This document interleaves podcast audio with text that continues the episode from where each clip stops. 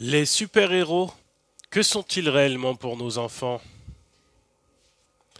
16 heures de l'après-midi, j'emmène mes enfants jouer au parc et pour ne pas les perdre du regard, je m'installe confortablement sur l'un des bancs à l'ombre d'un arbre. Je les vois se poursuivre gentiment, en s'amusant, crier comme à leur habitude, tout en poussant de gros éclats de rire. Mais soudain, les éclats de rire disparaissent laisser place à une conversation qui semble sérieuse. Je prête l'oreille et écoute avec un réel intérêt le dialogue suivant. Moi je suis Batman. Et toi, Demba? Quel super-héros veux-tu être? Hmm, Moi je suis plutôt Spider-Man. Et si on allait voir le jeune garçon là-bas pour lui demander s'il veut bien jouer le rôle du grand méchant Joker?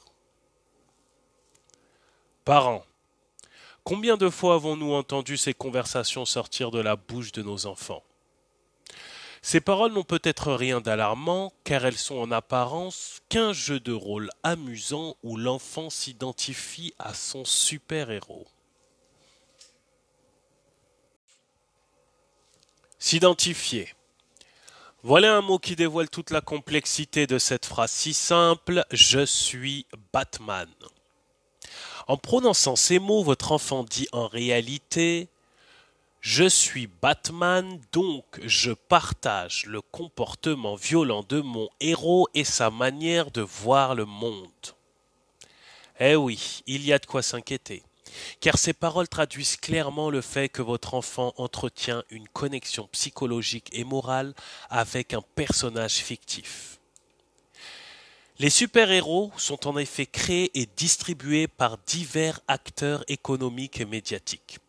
Sociétés de production de dessins animés, chaînes de télévision, stars et célébrités cinématographiques.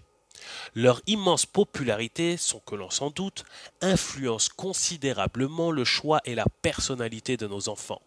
Pire encore, elle peut générer des comportements excessifs de violence, étant donné que les enfants ont tendance à copier l'attitude violente de leur héros. Autre inconvénient à redouter, la surconsommation de tout ce qui est relatif à ces super-héros. Jouets, figurines, bandes dessinées, films, jeux vidéo. Les enfants, en s'identifiant à un super-héros, veulent davantage en savoir sur lui, afin de mieux lui ressembler, et par conséquent désirent posséder tout ce qui est attrait à l'univers du fameux personnage.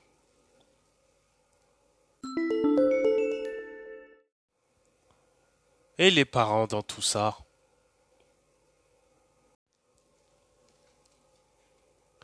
L'influence des super-héros ne se limite pas à modifier le comportement des enfants, elle change aussi celui des parents. En effet, les parents ne perçoivent plus la consommation de leurs enfants en tant que consommation d'utilité, ils la perçoivent et la comprennent eux aussi comme étant une consommation identitaire. Ces super-héros ne partagent peut-être pas les valeurs que vous souhaitez inculquer à vos enfants. La plupart d'entre eux prônent une violence perpétuelle, et n'évoque que rarement le bien de l'humanité, l'amour ou la paix. En effet, les programmes télévisés sur les sujets contiennent des histoires complexes qui entremêlent violence et comportements protecteurs, un message moral que tous les enfants n'ont pas la capacité de comprendre. Le pouvoir surnaturel des super-héros et leur identité secrète laissent indirectement dans le subconscient de nos enfants un raisonnement totalement néfaste car ils attribuent à leur héros des caractéristiques propres à Dieu. Ainsi, demandez à un enfant qui est le plus fort entre Dieu et Spider-Man. Vous serez étonné de sa réponse. Plusieurs psychologues ont conclu, suite à des études comportementales, que l'influence de ces héros est très mauvaise pour le comportement de l'enfant au sein de la société car l'enfant peut être amené à penser que la violence est le seul moyen efficace pour régler un conflit.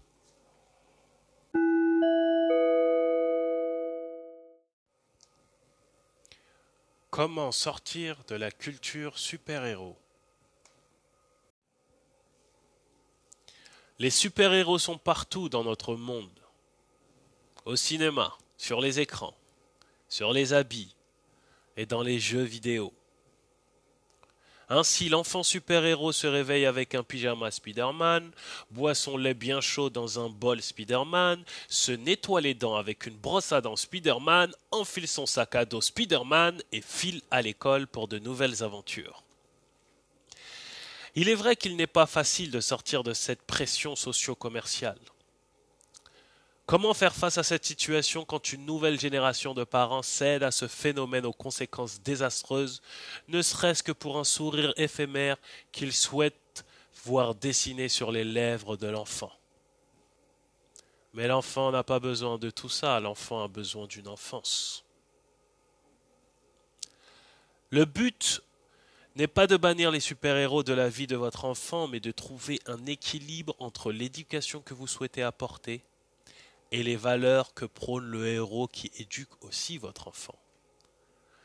Vous trouverez à la fin de cet audio quelques graines d'idées pour vous aider à sortir de ce fléau. 1.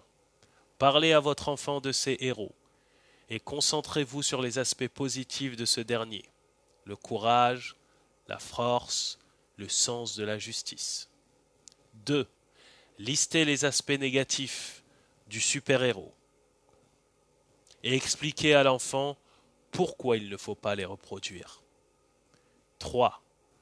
Remplacer les super-héros fictifs par des héros réels. Personnages historiques. 4. Expliquer à votre enfant la notion de héros en insistant sur ce qui fait d'une personne un réel héros.